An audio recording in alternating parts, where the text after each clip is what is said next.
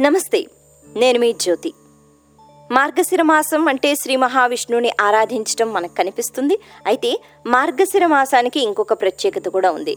మార్గశిర గురువారాలు అంటే మార్గశిర లక్ష్మీ వారాలు అని కూడా అంటూ ఉంటారు.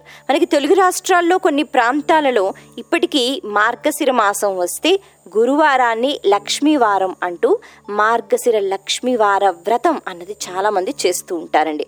అయితే అందరికీ ఈ పద్ధతి అన్నది ఈ సంప్రదాయం మనకి అన్ని చోట్ల కనిపించదు. కానీ కొన్ని ప్రాంతాల్లో మాత్రం ఇప్పటికీ మార్గశిర మాసం వచ్చింది అంటే మార్గశిర గురువారాలనే లక్ష్మీవారాలు అంటారు.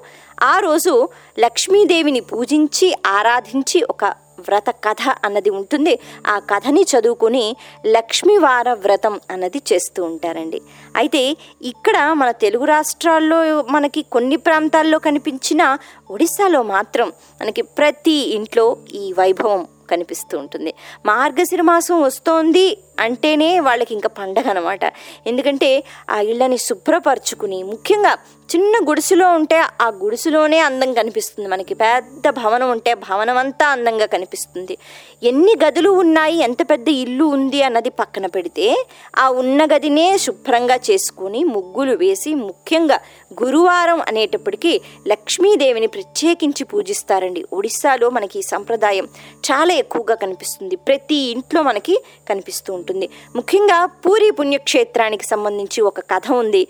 పూరి పుణ్యక్షేత్రంలో కూడా ఈ మార్గశిర మాసంలో లక్ష్మీవారాలు అంటే గురువారాలు అంగరంగ వైభవంగా ఇక్కడ పూజలు అవి జరుగుతూ ఉంటాయి. అంటే ప్రతి ఇంట్లో కూడా మనకి పూజలు అన్నవి కనిపిస్తూ ఉంటాయి. సరే అయితే లక్ష్మీదేవి అనేటప్పటికీ ఆవిడ ఏమిస్తుంది? కేవలం సిరి సంపదలు అనే కాకుండా సుఖాన్ని మనకి చక్కగా జీవితం హాయిగా సాగిపోవాలి అంటే అమ్మవారి అనుగ్రహం అన్నది ఉండాలి. ఇక్కడ మనకు ఒక సందేహం రావచ్చు. మనం కేవలం మార్గశిర మాసంలో గురువారాలు అమ్మవారికి ఎందుకు ఇష్టం? ఏదో ఒక కథ ఉంటుంది కదా దీనికి సంబంధించి. మరి ఆ కథ గురించి ఈరోజు మనం మాట్లాడుకుందాం. మీరు వింటున్నారు రాగా ఒరిజినల్.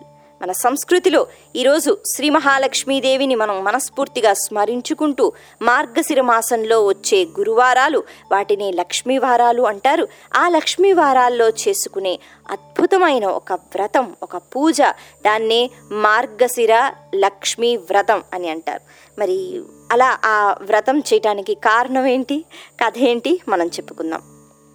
మనకి పూరి అనేటప్పటికీ జగన్నాథస్వామి అలాగే బలభద్రుడు మరి సుభద్రాదేవి మహాలక్ష్మి అమ్మవారు అక్కడే అంటే ఆ ముగ్గురులోనూ మనకి లేకపోయినా పక్కనే మనకి కొలువై ఉంటారు. అయితే ఈ ఆలయానికి సంబంధించి ఒక కథ చెప్తారండి. పూర్వం ఒకసారి జగన్నాథస్వామి లక్ష్మీదేవి వాళ్ళిద్దరూ పాచికలు ఆడుతున్నారట. అలా పాచికలు ఆడుతున్నప్పుడు లక్ష్మీదేవి గెలిచింది. లక్ష్మీదేవి గెలిచిన తర్వాత జగన్నాథస్వామి అన్నారట మరి నువ్వు గెలిచావు కదా ఏదైనా కోరిక కోరుకో. అప్పుడు లక్ష్మీదేవి అనిందట నేను మార్గశిర మాసంలో అంటే ఆ సమయంలో మార్గశిర మాసం అనమాట మరి ఈ మాసంలో ప్రతి గురువారం నేను బయటికి వెళ్తాను. నేను ఎక్కడికి వెళుతున్నాను ఎప్పుడు వస్తాను అవేం మీరు అడగకూడదు నేను వెళ్ళిపోతాను. నేను రోజంతా నాకు నచ్చిన ప్రదేశానికి వెళ్ళి నాకు నచ్చినట్టు నేను ఉండి మళ్ళీ వస్తాను. మీరు నన్ను అడ్డు చెప్పకూడదు ఏం అనకూడదు అని ఆవిడ అనిందట. సరే ఒక్కరోజే కదా? సరే వెళ్ళు అన్నట్ట. ఆ తర్వాత గురువారం వచ్చిందండి అంటే లక్ష్మీవారం. ఆ రోజు అమ్మవారు చక్కగా ఆవిడ బయటకి రావడం జరిగిందట.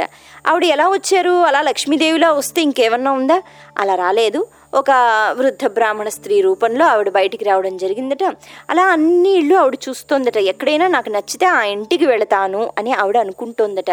మరి ఆవిడ చూస్తోంది పెద్ద పెద్ద బంగళాలు ఉన్నాయి భవనాలు ఉన్నాయి కానీ అక్కడెక్కడ స్త్రీలు భక్తి శ్రద్ధలతో పూజలు అన్నది చేయటం లేదండి. పైగా గురువారం సాయంత్రం ఒక దీపం లేదు. అరుచుకోవడాలు ఆ సాయంత్రం సమయంలో శుభ్రంగా లేకపోవడం ఇల్లు వాకిళ్ళు. ఎందుకంటే అమ్మవారు మనం వాకిట్లో ప్రతిరోజు ముగ్గు పెడుతూ ఉంటాం. అంటే శుభప్రదం అని అంటారు. అలాగే లక్ష్మీదేవికి అలా ముగ్గు ఉన్న ఇల్లు అంటే చాలా ఇష్టం అంట. మరి కొంతమంది ఇంటి ముందు ముగ్గు లేదు. ఇలా ఏదో ఒక రకంగా లక్ష్మీదేవికి నచ్చట్లేదటండి. ఆవిడ అటు ఇటు వెళుతూ వెళుతూ ఆఖరికి ఆవిడ ఒక గుడిసి దగ్గరికి వచ్చిందట. ఆ గుడిసె అంటే చిన్న గుడిసె అయినా ఎంతో అందంగా ఆ గుడిసెను శుభ్రపరుచుకుని లోపల శ్రేయ అని ఒక భక్తురాలు ఆవిడ చక్కగా అమ్మవారిని ఆరాధిస్తున్నారు. అవన్నీ వినిపించేయట అమ్మవారికి.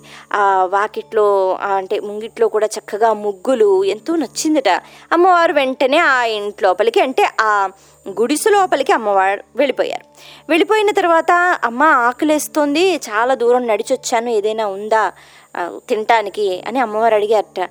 "ఆ, ఉందమ్మా ఇప్పుడే నేను లక్ష్మీదేవిని పూజించి నేను ప్రసాదం అన్నది పెట్టాను. అయితే ఒక్క విషయం చెప్పాలమ్మా. మమ్మల్ని ఎవ్వరూ సాధారణంగా తాకరు మమ్మల్ని ముట్టుకోరు మేము ఏదైనా వండితే తినరు. అంటే అసలు మేము ఏదైనా ముట్టుకుంటే వాళ్ళు మళ్ళీ అది ముట్టుకోరు. అటువంటి జాతికి చెందిన స్త్రీని నేను మరి మీరు చూస్తే చక్కగా కళ కళకళలాడుతూ ఉన్నారు. మీరు మాలాంటి వాళ్ళ ఇంటికి రాకూడదమ్మా మీరు వచ్చేసరి నేను వద్దనలేను కానీ మరి నేను ఇస్తే మీరు తింటారా స్వీకరిస్తారా అని అడిగిందట ఆ భక్తురాలు. అంటే అప్పట్లో కొంతమంది అంటే వాళ్ళని పూర్తిగా బహిష్కరిస్తూ ఉండేవారండి. కొన్ని ఈ జాతి భేదాలు మనకి ఎక్కువగా కనిపించే వీటి గురించి మనకి తెలుసు. అయితే వాళ్ళని పాపం ఆలయానికి రానివ్వకపోవడము వాళ్ళు ఏమైనా పూజలు చేస్తే అది వాళ్ళు హేళనగా వెక్కిరించటము అలాగే వాళ్ళని ముట్టుకోకపోవడము వాళ్ళు ఏదైనా ముట్టుకుంటే మళ్ళీ ఆ వస్తువు ముట్టుకోకపోవడం ఇటువంటివి చాలా ఎక్కువగా ఉంటూ ఉండేవన్నమాట. అప్పుడు లక్ష్మీదేవి అందట అలా ఏం లేదమ్మా. ఎవరిచ్చినా నేను స్వీకరిస్తాను. ఎంత ప్రేమగా నువ్వు నాకు పెడుతున్నావు నాకు అదే ముఖ్యం అందట. చక్కగా ఆ ప్రసాదాలు అవి లక్ష్మీదేవి కూర్చుని శుభ్రంగా తినిందటండి. కడుపు నిండా. ఆ తరువాత ఆ గుడిసె నుంచి ఆవిడకి బయటకు వెళ్ళిపోయిన వెంటనే అది ఒక చక్కగా ఒక మంచి ఇల్లు నిండా ఐశ్వర్యం. ఎందుకంటే లక్ష్మీదేవి అనుగ్రహం కలిగింది. ఆ భక్తురాలు ఐశ్వర్యవంతురాలు అయిపోయిందట ఆవిడ బయటకు వచ్చేసింది. అయిపోయింది. అయితే ఇంకా రాత్రి అయిపోయింది. మళ్ళీ ఆలయానికి వెళ్ళిపోవాలి. ఆవిడ వెళ్ళిపోతుందట. అలా వెళుతుంటే బలరాముడు బలభద్రుడు ఆపేట ఎక్కడికి వెళ్ళావు? నువ్వు ఎక్కడి నుంచి వస్తున్నావు? నాకు తెలియదు అనుకుంటున్నావా ఒక తక్కువ జాతి స్త్రీ ఏదో ప్రసాదం పెడితే అది తిని వస్తావా? అందులోనూ ఆలయానికి. అసలు అసలు ఏంటి? ఏమాత్రం బాగాలేదు. నువ్వు ఎటువంటి ఇంటికి వెళ్ళావు? నీకు ఇంక ఎవ్వరూ దొరకలేదా? ఏ ఇల్లు దొరకలేదా? అని బలభద్రుడికి చాలా కోపం వచ్చిందటండి అక్కడ ప్రసాదాన్ని ఎందుకు స్వీకరించావు? అలాంటి ఇంటికి ఎందుకు వెళ్ళావు? వెంటనే జగన్నాథ స్వామిని పిలిచి మీ ఆవిడ్ని పంపించే.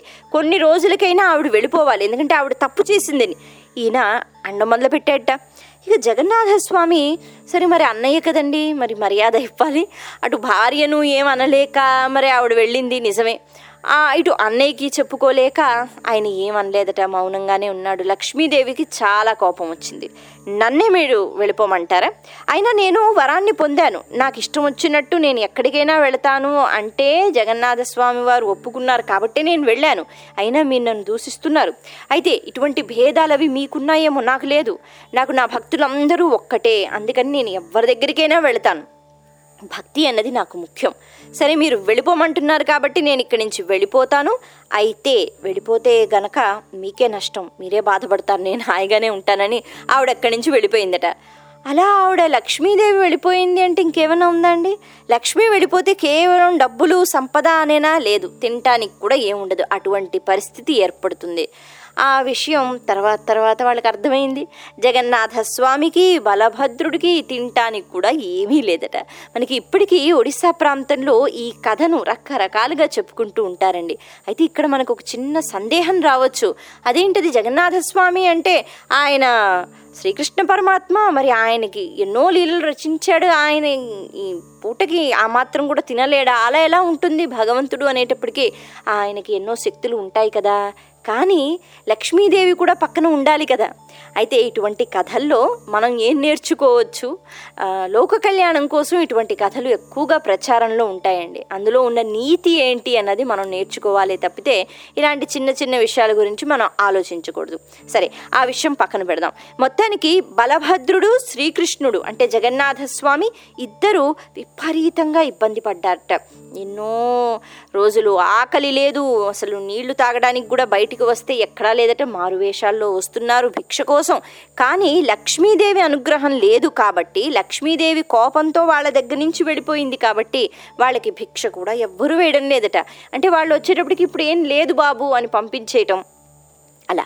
ఆఖరికి లక్ష్మీదేవి బయటికి వచ్చి ఎక్కడ ఉంది ఒక పెద్ద భవనాన్ని నిర్మించుకుని అక్కడ ఆవిడ ఉందట ఆవిడతో పాటు ఎవరున్నారు? ఈ తక్కువ జాతి అని ఎవరైతే చెప్తూ ఉంటారో వాళ్ళని బహిష్కరిస్తూ ఉంటారో అలాంటి వాళ్ళందరినీ ఆ భవనంలో ఉంచి వాళ్ళందరికీ చక్కగా అన్నం పెడుతోందట లక్ష్మీదేవి. ప్రతి నిత్యం వాళ్ళని చక్కగా చూసుకుంటుందట. అటువంటి భవనాన్ని చూసి వీళ్ళిద్దరు కూడా అబ్బాయి పెద్ద భవనంలో చాలామంది ఉన్నారు.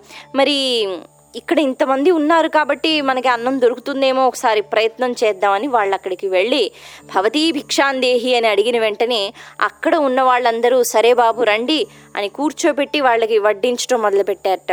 అయితే ఆ తినే పదార్థాలు ఎలా ఉన్నాయి? సాక్షాత్తు లక్ష్మీదేవి ఏ రకంగా అయితే వండి పెడుతూ ఉంటుందో అలాగే ఉందట ఆ రుచి. ఎందుకంటే అక్కడ లక్ష్మీదేవి చక్కగా అన్ని వండి పెడుతోందటండి. ఆవిడికి తెలుసు ఎవరొచ్చారు అన్నది. మొత్తానికి తిన్న తర్వాత ఎందుకు మీ ప్రభువుని ఒక్కసారి చూడాలనిపిస్తోంది. మరి ఎవరు నడిపిస్తున్నారు? ఈ భవనాన్ని ఇంత చక్కగా ఇంత అంటే ఈ విందు అన్నది మాకు చాలా బాగా నచ్చింది. ఒక్కసారి మేము దర్శించుకుంటాము అంటే సరే అన్నట్ట. అక్కడ ఉన్న చెలికత్తలు అమ్మవారి చెలికత్తలు.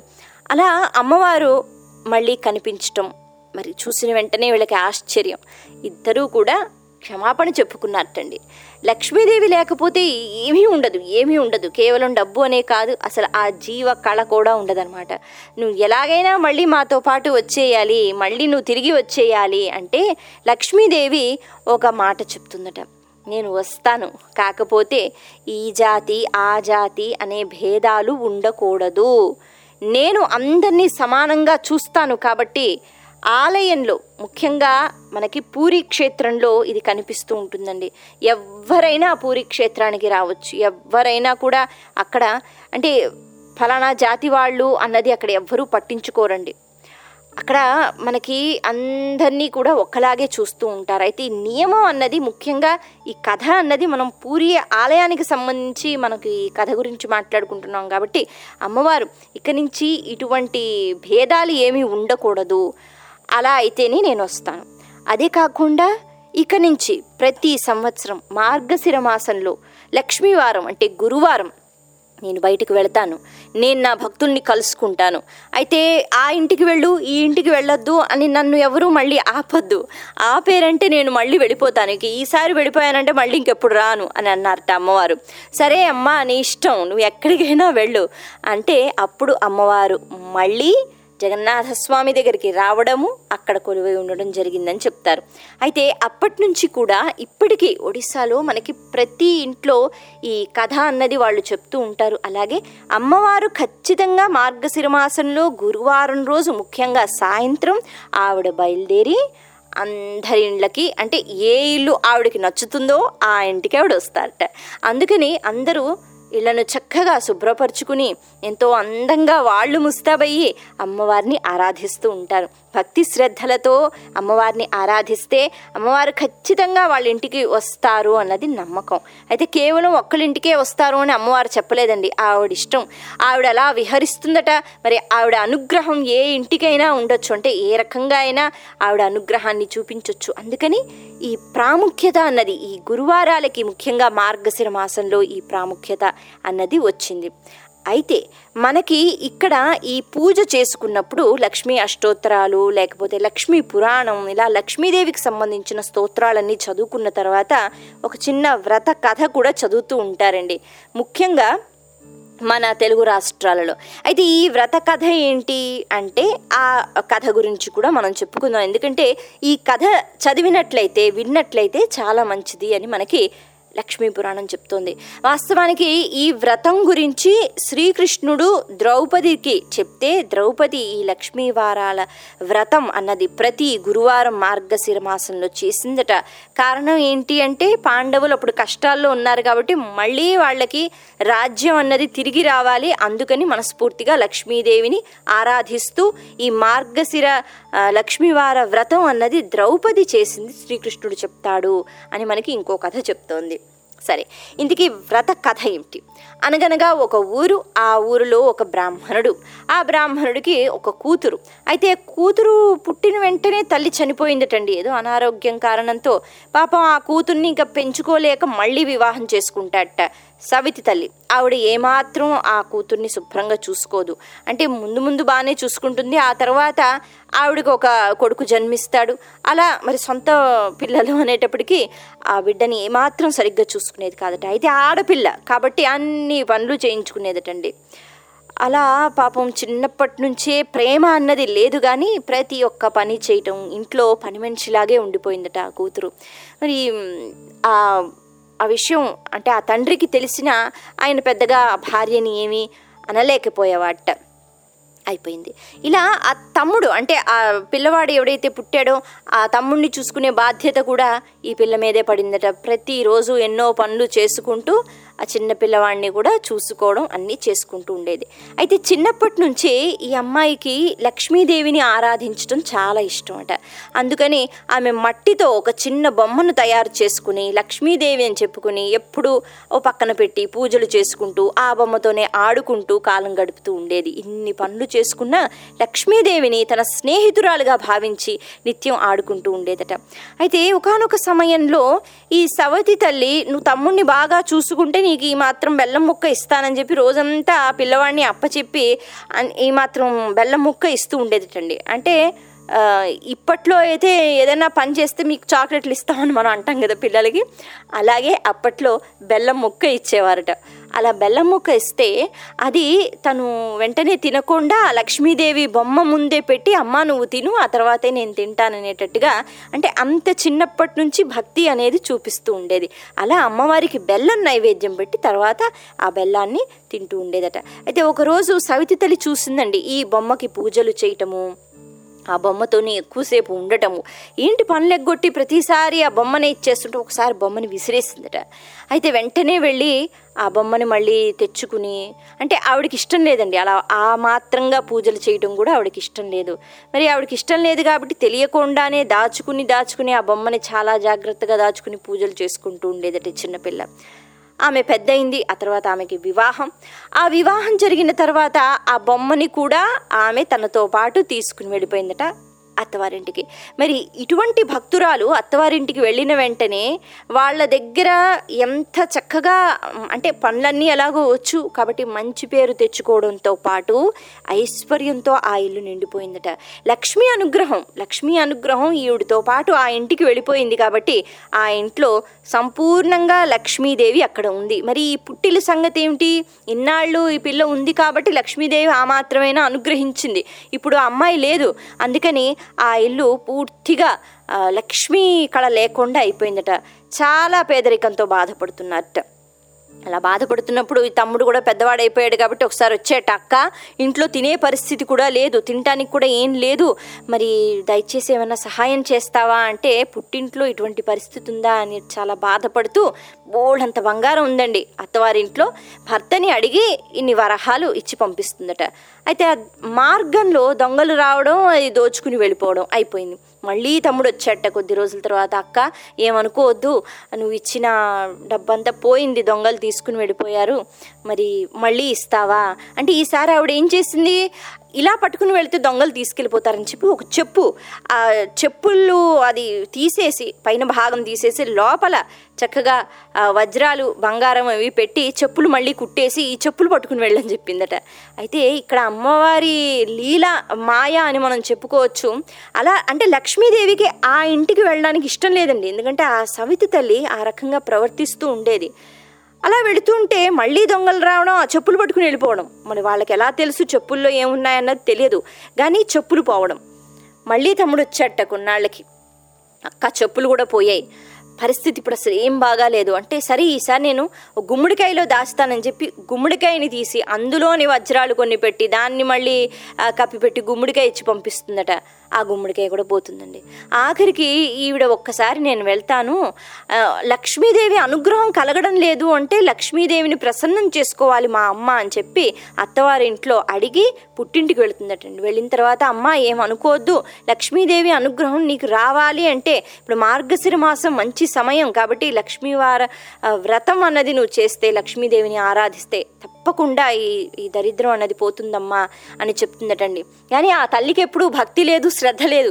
సరే చేస్తానులే అందట కానీ ఒక నియమం లేదు ఏమీ లేదు. ఆహారం తినకుండా చెయ్యాలమ్మా అంటే ఏవో ఒక చిరుతిళ్ళు తినడం ఆ రకంగా అలా అన్ని వారాలు గడిచిపోయాయట. ఆఖరికి కూతురు చూడలేక అమ్మా అదృష్టం ఏమిటంటే ఈ ఈ అంటే ఆ మాసంలో ఐదు ఐదవ గురువారం కూడా వస్తుందండి.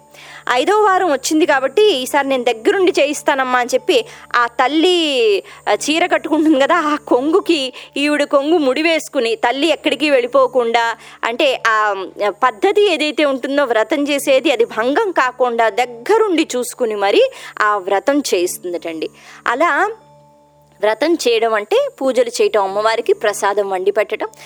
అలా చేసిన తర్వాత అమ్మ ఇక తప్పకుండా అమ్మవారి అనుగ్రహం నీకు కలుగుతుంది అని చెప్పిన వెంటనే మళ్ళీ ఆ పూజ అయిపోయిన తర్వాత ఈ అమ్మాయి వాళ్ళ అత్తవారింటికి వెళ్ళిపోవడం జరుగుతుంది. ఆ తర్వాత నుంచి కూడా వాళ్ళ ఇంట్లో కూడా లక్ష్మి అనుగ్రహం అన్నది అక్కడ కలుగుతుందట. అప్పుడు సవితి తల్లిలో మార్పు వస్తుందండి.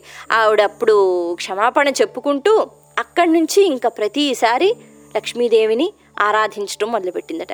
అయితే ఇది వ్రత కథ. ఇది వ్రతం చేసుకున్న వాళ్ళందరూ ఈ కథని చదువుతూ ఉంటారు. మరి మనం ఇప్పుడు వ్రతం చేసుకున్నా చేసుకోకపోయినా కథ చదువుకున్నాం అదే చెప్పుకున్నాం విన్నాం కాబట్టి మనకి మంచిదే. అదండి విషయం. మీరు వింటున్నారు రాగా ఒరిజినల్. మన సంస్కృతిలో ఈరోజు మనం మార్గశిర మాసంలో వచ్చే గురువారాలు లక్ష్మీవారాలు వీటి ప్రాముఖ్యత గురించి మాట్లాడుకున్నాం.